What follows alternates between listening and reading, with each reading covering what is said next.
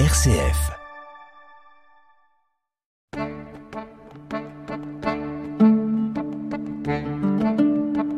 Cogiteo avec le père Jacques Versanger.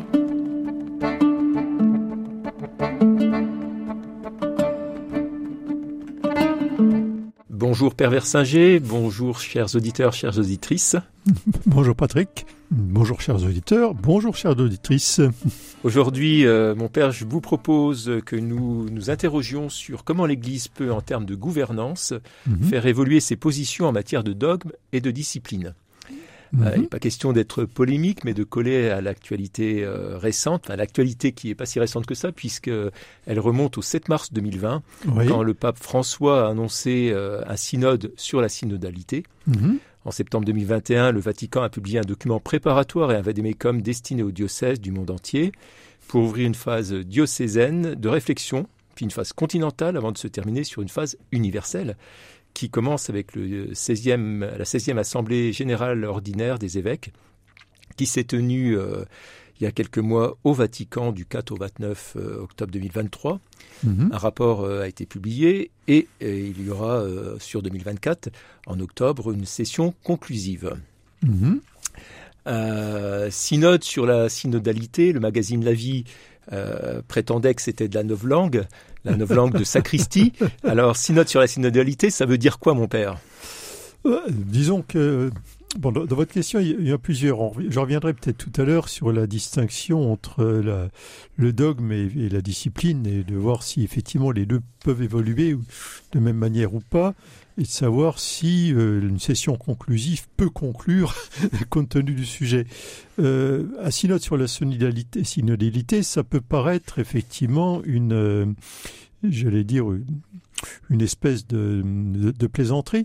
Alors, pas, tout à fait. C'est-à-dire que la, réflexion de, l'Église, euh, habituellement, se fait de façon synodale, c'est-à-dire qu'en fait, euh, sur tous les points qui ne sont pas euh, évidents et qui, méritent débat, il y a normalement une procédure qui consiste à se réunir pour en traiter. Hein. C'est ce qu'on appelle, pour faire vite, un, synode ou un concile. En fait, les deux mots sont pratiquement équivalents. hein.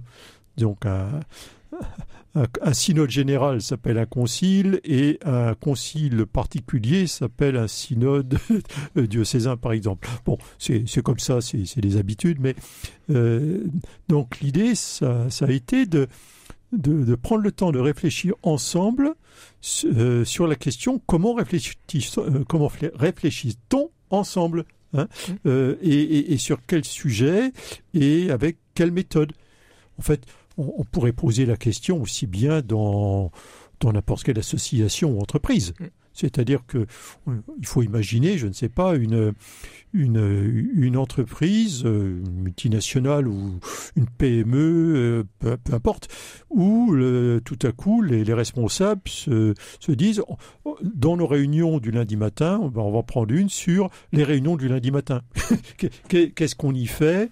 Est-ce que notre méthode de discussion euh, intègre bien les, vraies questions de l'entreprise Est-ce que les décisions qu'on y prend, euh, d'abord, est-ce qu'on y prend des décisions et est-ce que c'est bien le lieu de prendre des décisions? Et ensuite, si on prend des décisions, euh, est-ce que euh, d'un côté, ça tient compte du terrain et de l'autre côté, est-ce que ces décisions vont être euh, co- comment elles sont portées à la connaissance des gens et de quelle manière est-ce qu'elles vont pouvoir être appliquées? Donc ça, c'est c'est pas une question d'Église, hein, c'est une question de, de fonctionnement général du- d'une d'une entreprise ou peut-être même dans une famille. Hein. On pourrait faire une- un, un conseil de famille sur la façon dont la famille fonctionne, si je puis dire. Donc c'est ça un peu le synode sur la synodalité parce que on se rend bien compte qu'il y a des problèmes. D'accord. Euh, J'ai cru comprendre que ce synode n'était pas un organe délibératif, mais un organe consultatif. Mhm. Un organe consultatif de l'Église catholique qui a pour but d'informer et de conseiller le pape. Oui, tout à fait. Est-ce bien ça? Oui, euh, oui, parce que dans, dans l'Église catholique, le, le pape, euh, généralement, a, c'est lui qui a le dernier mot. Euh, C'est-à-dire, c'est lui qui finalement va, va valider ou pas les choses. Alors pourquoi? Ben, tout simplement, non pas parce qu'il a des, j'allais dire, des lumières supérieures euh, en toute chose, parce que sinon c'est pas la peine de réunir les gens pour en discuter, mais euh, lui, il va, euh, il va évaluer deux, deux critères. Dire, bon, les questions dont on parle, les solutions qu'on évoque, premièrement, est-ce qu'elles sont fidèles à la tradition reçue des apôtres? Alors ça c'est très important parce que quand dans le credo on dit je crois en l'Église une sainte catholique et apostolique, la fameuse Église apostolique, on, veut- on ne veut pas simplement dire que les apôtres sont au départ, mais on veut dire que l'Église en tape euh, un premier critère. Il est chargé de ça. Il n'est pas chargé de faire du neuf ou de ne pas faire de neuf. Il est chargé de, de vérifier que l'Église n'est pas en train de s'éloigner, pour faire vite, de la foi des apôtres. hein. Donc ça, euh, premier critère. Euh, c'est- en grande partie pour ça d'ailleurs qu'on a qu'on un pape. hein.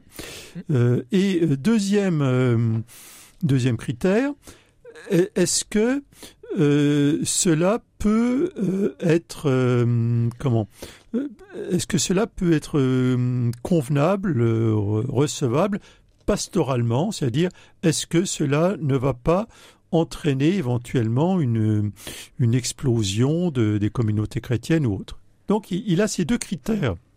hein.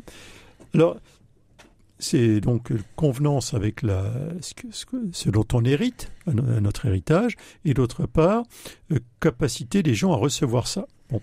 Et il, il va donc au final euh, trancher, parce que c'est sa mission, en disant, écoutez, ce que vous dites là, c'est peut-être très bien, mais par contre, euh, aujourd'hui, c'est c'est pas recevable.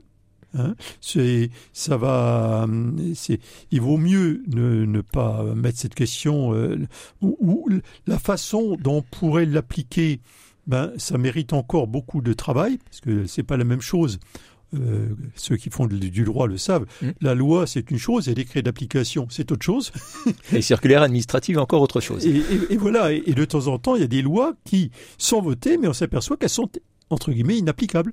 Et du coup, euh, oui, elle est votée, sauf Mm. qu'il n'y a pas de décret d'application, il n'y a pas de circulaire administrative, et ça ne marche pas. Donc, il y, a la, il y a la mise en œuvre de tout ça, et ça, ça demande de la réflexion. Mais euh, le, le- le pape, lui, ne... Comment C'est son boulot. hein. C'est un petit peu comme, euh, bon, bah, c'est pareil pour les lois, les lois françaises et autres, le Conseil d'État. hein. Mm. Le, le- le- le pape, lui, euh, va jouer en partie ce rôle. Donc vous voyez que c'est c'est pas simplement moi je veux, moi je veux pas, mais c'est plutôt au nom de ma fonction. euh, est-ce que c'est applicable, est-ce que c'est pas applicable, est-ce que c'est euh, conforme à la, à la foi reçue des apôtres, ou est-ce que ce ne l'est pas En termes de gouvernance, on a un peu l'impression quand même qu'il a, euh, le pape a à la fois euh, le législatif, l'exécutif et le judiciaire euh, Mm. entre ses mains. Mm, et on verra d'ailleurs qu'il y a euh, des remarques du synode sur la synodalité euh, euh, sur ce sujet, enfin du moins dans le rapport intermédiaire. Oui, oui, c'est exact. Ben, il, il- il faut un chef. Alors, euh, et, et on le voit bien même dans tous les, les, les- les- j'allais dire dans tous les gouvernements du monde. euh, On se retrouve avec à un moment Mm. donné la nécessité que quelqu'un de fait ait les moyens entre guillemets de de, de- de- de gouverner. Maintenant, euh, le, le comment dire? D'abord, le, le pape ne peut gouverner que selon le droit. C'est- C'est-à-dire Mm. que le, il, y a eu un, un concile, qui est Vatican II notamment, qui a été validé, euh, suite auquel on a mis en place un- bah, toute une organisation, un droit, et euh, le pape lui-même ne peut pas dire euh, ça m'arrange pas, donc je, je m'assois dessus, et je n'en tiens pas compte et je court-circuite. Un certain nombre de choses qui, euh, peuvent être déléguées aux, évêques. Je, prends un exemple pour être, pour être plus simple. Euh, par exemple, dans les mariages. Euh, Jusqu'ici, lorsque des gens euh, euh, demandaient une, une nullité de mariage parce que ça n'allait ça n'allait pas, ils disaient notre mariage, euh, on pense que c'était pas c'était pas, pas- c'est pas un vrai mariage, on demande un- une, une reconnaissance en nullité de mariage. Eh bien, on, on faisait tout le dossier, on portait une appréciation, mais c'est on- après on renvoyait à Rome qui devait valider ou pas. Bon. Le pape a dit écoutez, c'est au niveau des diocèses que ça se traite, c'est à l'évêque du diocèse de, gérer ça, c'est pas c'est pas à Rome. Hein. C'est un exemple pour dire que le, pape ne cherche pas systématiquement à, tout centraliser. Mm-hmm. Donc après, on peut se poser la question de, savoir si dans tel ou tel pays, euh, la conférence épiscopale ne sera pas peut-être euh, en charge de traiter, euh, par exemple, de, pour prendre un exemple simple, après Vatican II, on a dit que c'était aux conférences épiscopales de traiter du vêtement des prêtres savoir que si on devait avoir euh, une tenue particulière, qui que quoi, comment. La conférence épiscopale n'a jamais traité ce sujet. Épiscopale de chaque pays de, chaque pays. En tout cas, celle de France n'a pas traité le sujet. Parce qu'on a l'impression, quand on va à l'étranger, euh, hmm. euh, au moins dans les pays occidentaux, qu'il y a une certaine uniformité. Oui, alors après les autres pays, ça je ne connais pas les autres conférences hmm. épiscopales, mais hmm. c'est pour dire que un certain nombre de sujets sont laissés à l'appréciation des conférences épiscopales ou à l'appréciation des évêques. Alors maintenant, peut-être faut-il qu'elles soient laissées à l'appréciation euh, de, de la communauté chrétienne en général dans tel ou tel pays ou dans mmh. tel ou tel diocèse, etc. On verra tout à l'heure que ça fait partie des revendications euh, qui sont euh, relayées dans le rapport intermédiaire. Cogiteo avec le père Jacques Versinger. Mhm. Donc aujourd'hui, notre synode euh, fait son travail d'organe consultatif. On est euh, en mhm. cours de processus. Mhm. Euh, donc imaginons que on arrive sur un rapport définitif en, octobre 2024 qui soit en phase avec les attentes du pape, ou du moins que le pape se dise le synode a bien travaillé. L'essentiel ou l'intégralité des conclusions doivent être mises en œuvre. il se passe quoi derrière pour que l'organe consultatif qui a travaillé mmh. voit ses propositions euh, mises en application bah, ça va dépendre des propositions, mais euh, selon le cas, ça peut être de la création, de la modification ou de la disparition de tel ou tel, euh, ce qu'on appelle les dicastères romains, ça correspond au ministère en France. Mmh.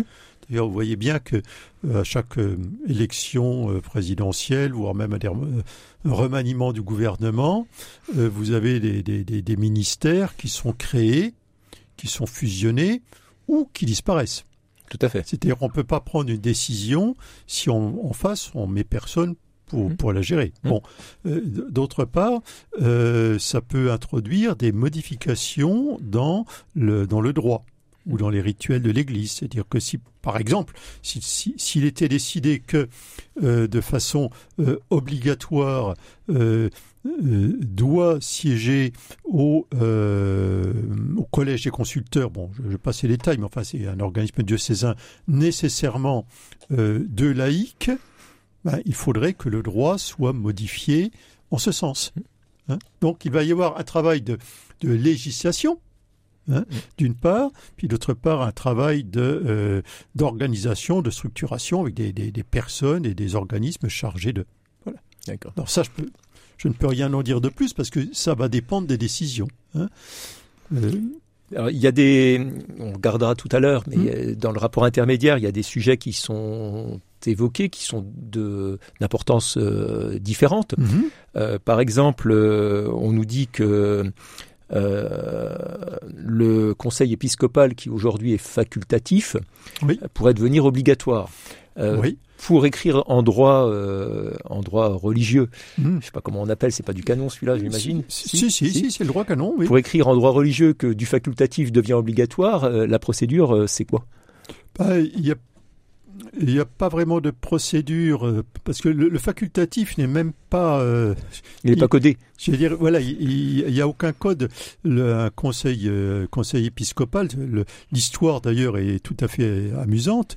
Le, le conseil de l'évêque, c'est le conseil presbytéral. Mhm. Et ça, c'est le conseil de l'évêque, canoniquement.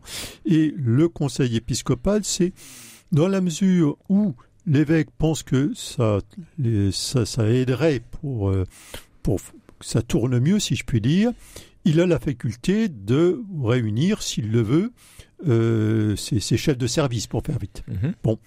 Et on s'aperçoit qu'en fait, euh, l'obligatoire est parfois devenu plus ou moins, je ne dirais pas un gadget, mais en tout cas euh, n'a plus de, de fonctionnement réellement euh, efficace. Vous n'est consulté que marginalement et que ce qui était euh, tout à fait facultatif est devenu pratiquement l'organe de, de, de, gouvernement euh, évident. Donc il, y a, il faut euh, il faut absolument que le, le droit de l'Église se repositionne, soit en rappelant que bah non, mmh. et que euh, on va quand même pas supprimer l'obligatoire et le remplacer par ce qui était purement facultatif, ou bah oui, effectivement, euh, l'expérience montre qu'il faut que, mais dans ce cas, ça, ça va ça va déboucher sur un, une autre réflexion pour savoir euh, comment s'articulent ces deux instances. Mmh.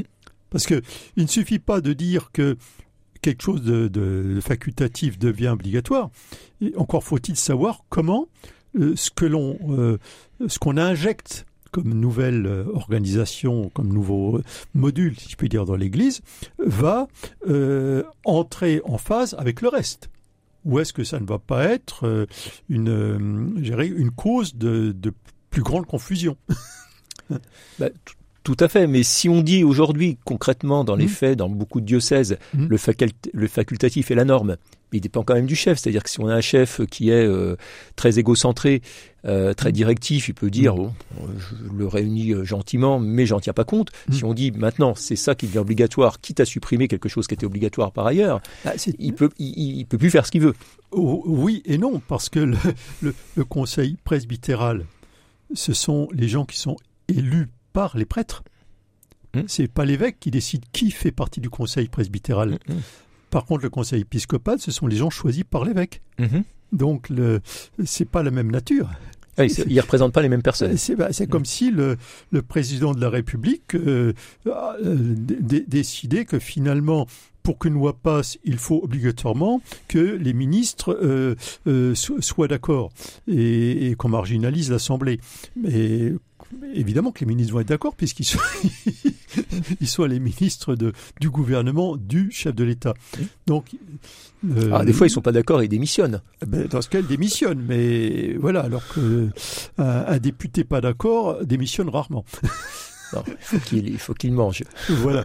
Donc ce que je veux dire par là, c'est que euh, ce ne sont pas de à, travers votre question qui semble simple, en fait, on voit bien qu'il y a euh, toute une réorganisation de l'Église, une redéfinition des tâches, une précision sur la nature même euh, des, des organismes, des conseils, etc., qui se pose. Hein, parce que si on déclare que ce qui n'était pas nécessaire devient nécessaire, ce qui était nécessaire par ailleurs, est-ce que ça disparaît? Est-ce que ça se repositionne autrement? Est-ce que sur quel sujet? Est-ce que ça travaille obligatoirement, facultativement, etc. Alors, pour les auditeurs, ça, ça peut sembler des choses euh, très très lointaines peut-être, mais en fait c'est euh, c'est quand même le fonctionnement de l'Église. Et à travers ça la, la garantie pour les gens qui, en font partie euh, que ce qu'ils font, euh, c'est pas entre guillemets du temps perdu.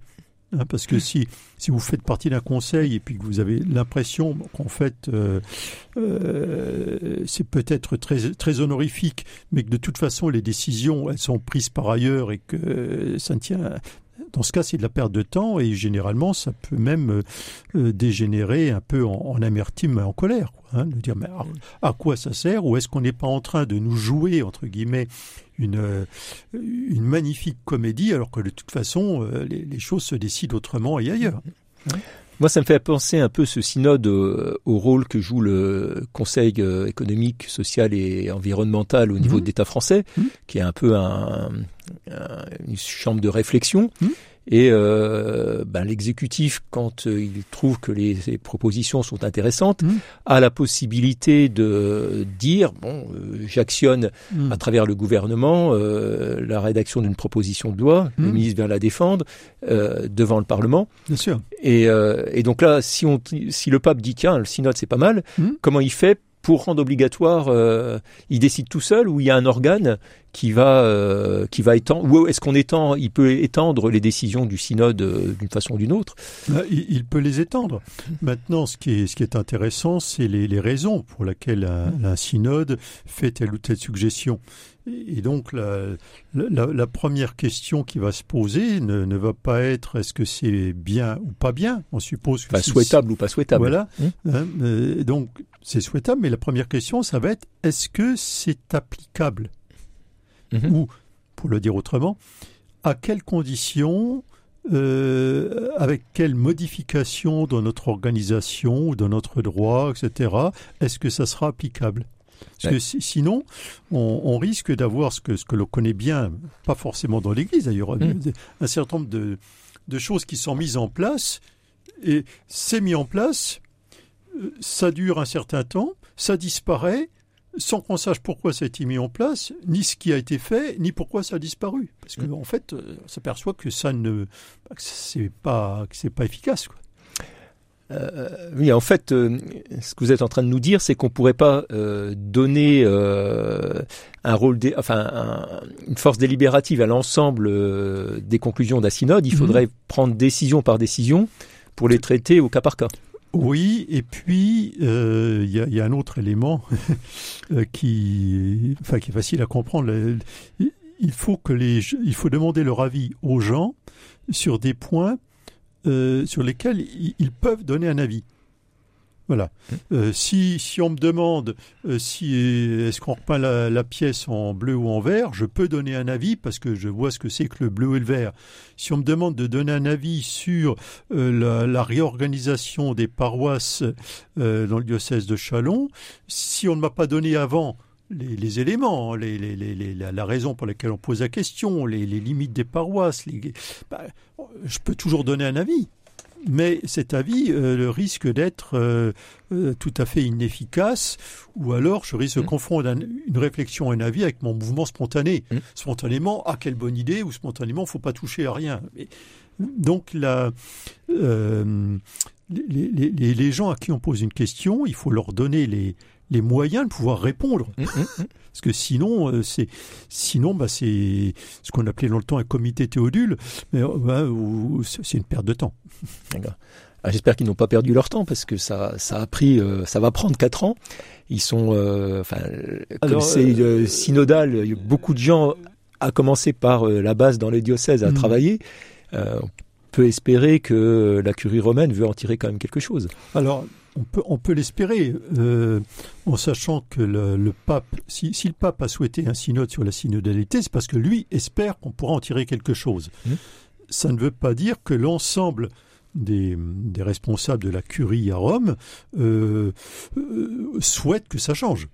Ah bah, on, a, bien vu dans le, la phase qui précédait l'ouverture de l'étape mmh. du mois d'octobre 2023, cinq cardinaux en retraite, hmm. euh, incarnant cinq euh, continents qui hmm. euh, se liguent pour manifester leur mécontentement, leurs doutes sur un certain nombre de sujets qui sont mis en hmm. débat dans le synode.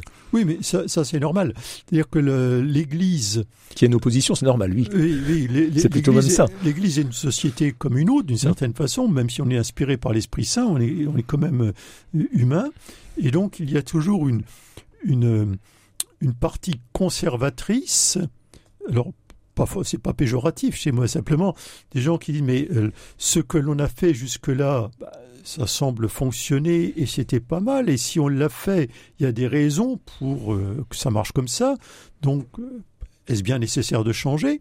Et puis, euh, toujours une autre frange, je dirais, progressiste, et pas forcément non plus euh, ni péjoratif ni un compliment, mais qui euh, veut dire, mais attendez, c'est pas parce qu'on a fait comme ça jusqu'ici qu'on pourrait pas mieux faire, et puis ça laisse de côté des éléments qui ont changé, la société a évolué sur tel et tel point, faut peut-être prendre ça en compte. Donc ça, c'est normal qu'il y ait ces tensions-là. Hein. C'est pas parce que euh, pas parce qu'on s'aime bien, c'est pas parce qu'on est l'Église de Jésus-Christ que euh, spontanément tout le monde va être d'accord dès le départ. Hein.